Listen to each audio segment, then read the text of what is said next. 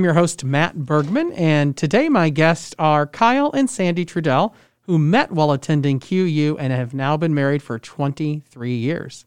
Kyle is the North America Marketing Director for ADM, and Sandy is the Digital Communications Specialist here at QU. In today's episode, Kyle and Sandy are going to share their story of how they met and what they've been up to since graduation. So, Kyle and Sandy, thank you for joining me today. Thank you. Yeah. Glad to be here. Glad glad you guys could take some time out of your day to share your story.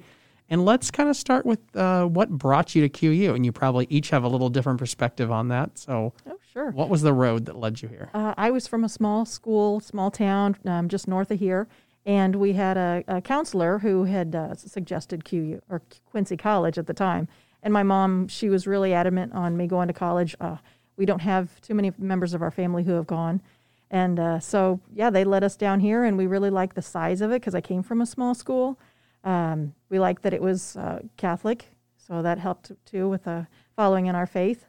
Um, but yeah, that's what brought us here. Beautiful campus. And Kyle? Yeah, for me, uh, I actually had uh, in high school up near the Chicago area, a teacher there was close to our family and she was a creative writing teacher and i really liked her a lot. And she told my mother that i needed to go to college. Mm-hmm. so she really inspired us to look and then i came down and visited really by myself and my mother and i came down and i met father tom brown at the at the time sure. who led the art department and uh, he actually gave us a tour and once i saw his work and i talked to him i was sold. I, I really didn't look at any other college. On the way home my mother would say well do you want to look anywhere else? I said no this is great. So yeah, Father Tom would would have that impact. I'm oh, sure. Yeah, he was amazing. Yeah. So, how did you guys meet? I'll let Kyle tell this one. so yeah, it, it's an interesting story. I think um, we've been asked that a few times, and and so when I first got onto campus, we both were in Centennial.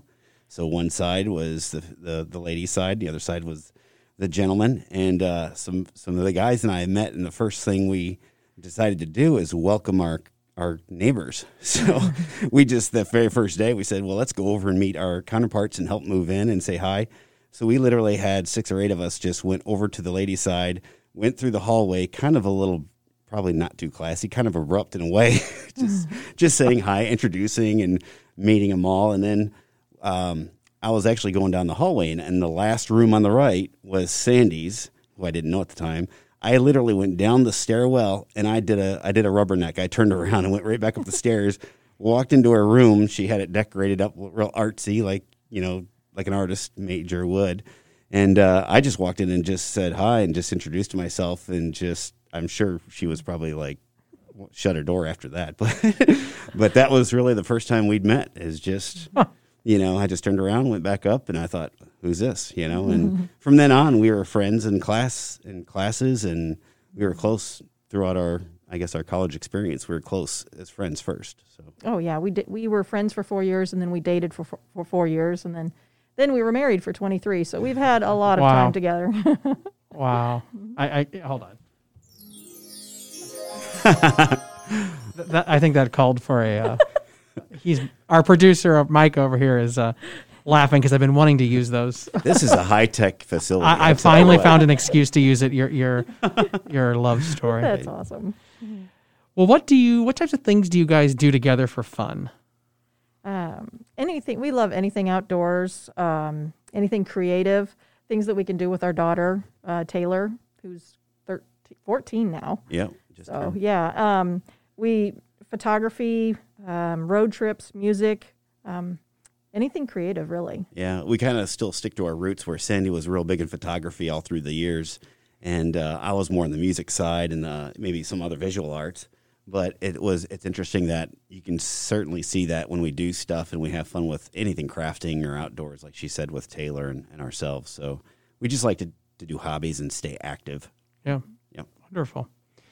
You have been married, obviously, we've mentioned for 23 years, um, and, and, but together for eight more after that, I think you mentioned. So, what is the biggest strength of your relationship? Um, Kyle laughs at me when I say this, but patience, patience, trust, good communication, and then we laugh a lot.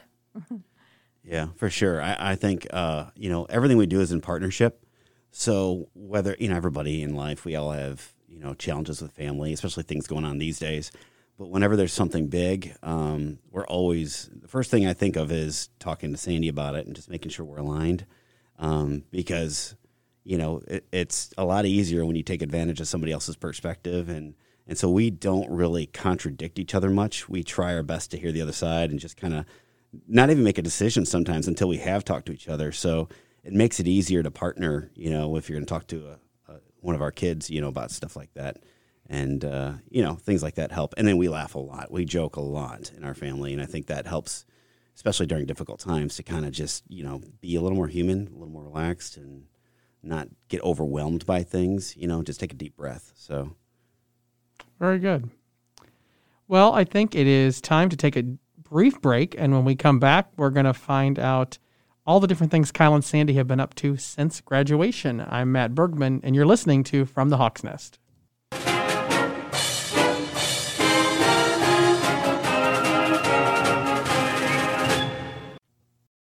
The Quincy University Academic Symposium is a showcase for student achievement across our liberal arts curriculum. Each spring, student presenters engage in professional performance and discourse with experts in their field of study, as well as the greater community to disseminate their work. The symposium provides a public forum for academic competition with prizes awarded to a student and their faculty mentor from each department, including graduate studies programs. Visit www.quincy.edu slash academic dash symposium slash to learn more about this exciting event.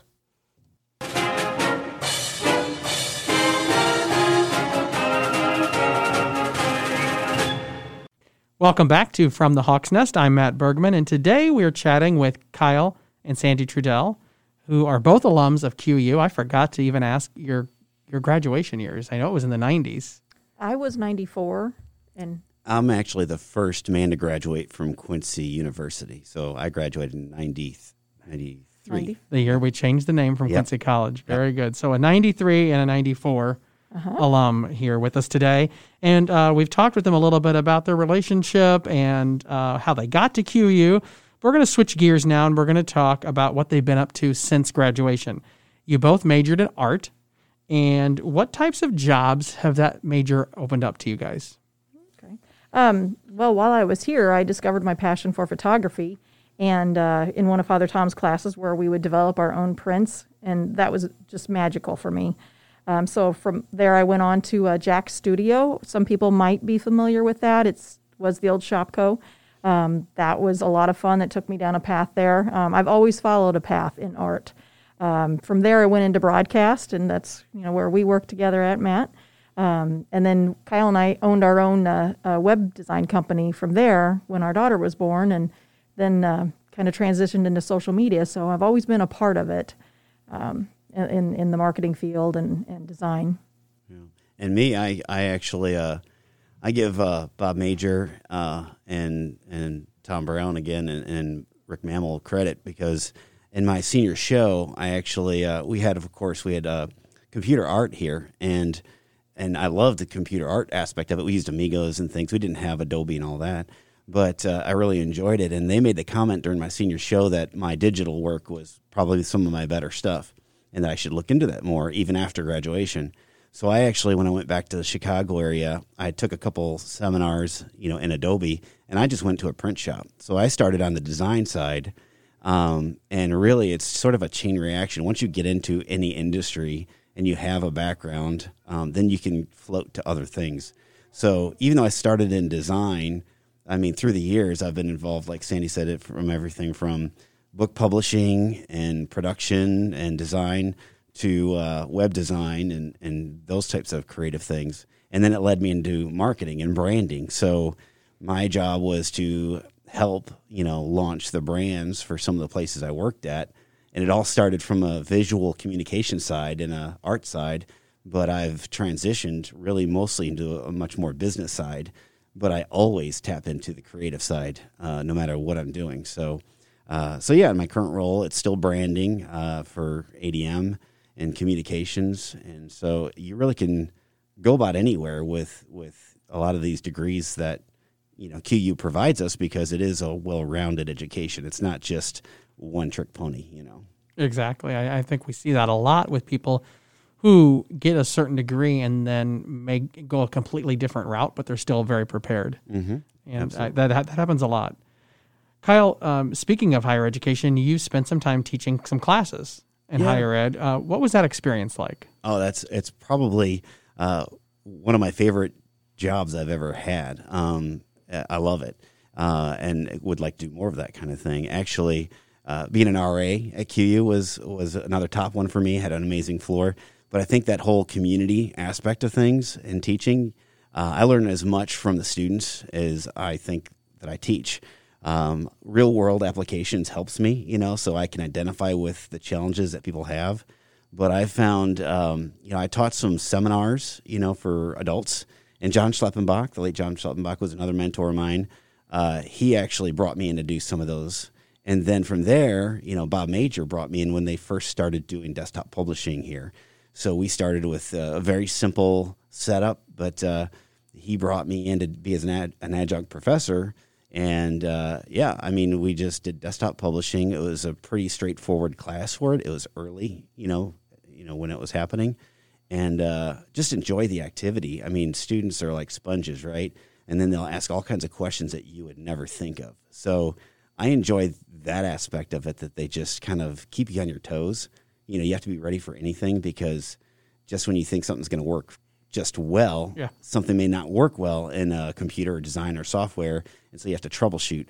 But the best part about the class environment here is you can kind of rally a bunch of students to help s- problem solve, so everybody gets engaged. So yeah, no, I think it's one of the best parts about a smaller school, right, and being a part of that. You both have worked uh, in marketing and communication field, the field really uh, since graduation. How has that changed over time?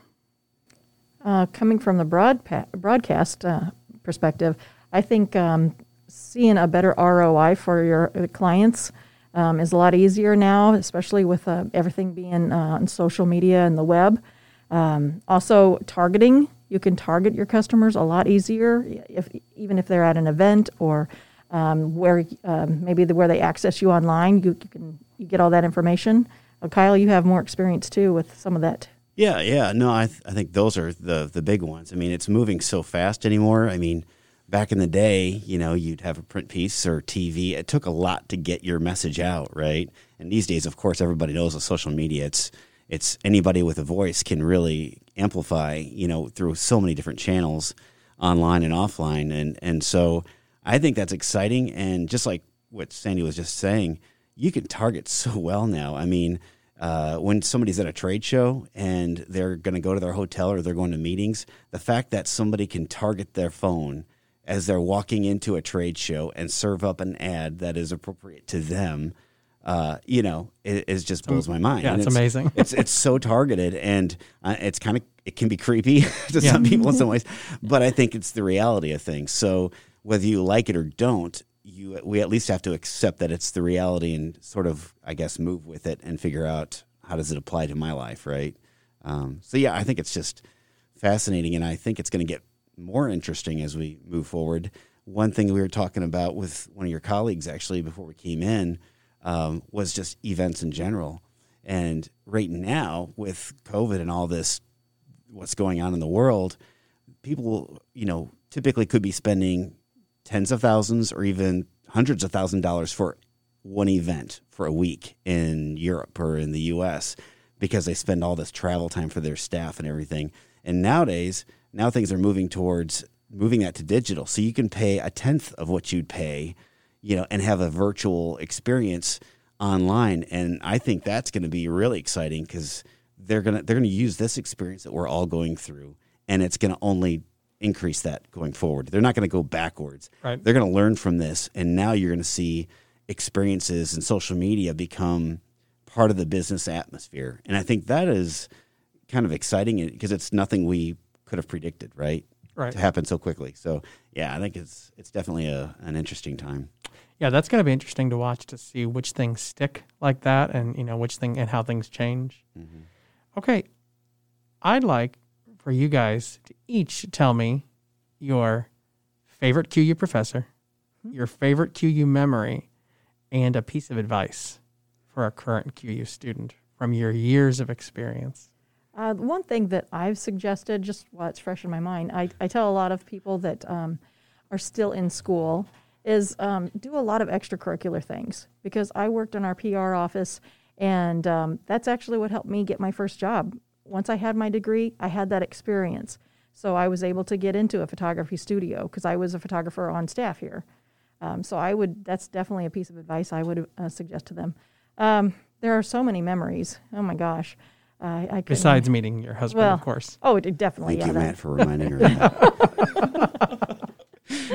um, just the time you got to spend with um, people your own age, you know, and the freedom that we had here. Um, you know, it's the first time away from school. Yeah, it was scary at first, but then after a while, I mean, gosh, that you you um, you adopted more new family. You know, you, these people I still talk to these days, um, thanks to Facebook and social media. There's you know we are able to keep in contact. So you you make so many memories with these new people. Um, see what else was there. Favorite professor? Oh, favorite professor. Uh, we've mentioned Father Tom Brown a lot.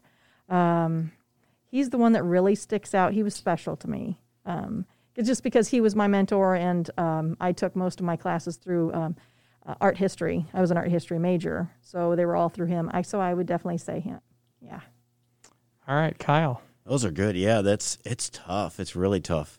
Um, there's so many really great influences. I would say uh, Father Tom Brown absolutely rates high in mine, obviously because I came here after talking to him. But even uh, at the time, uh, his support, I think Bob Major, uh, he's such a character and uh, something he he he did. I remember my first interactions with him. I was really into impressionism and just more literal things when you drew them.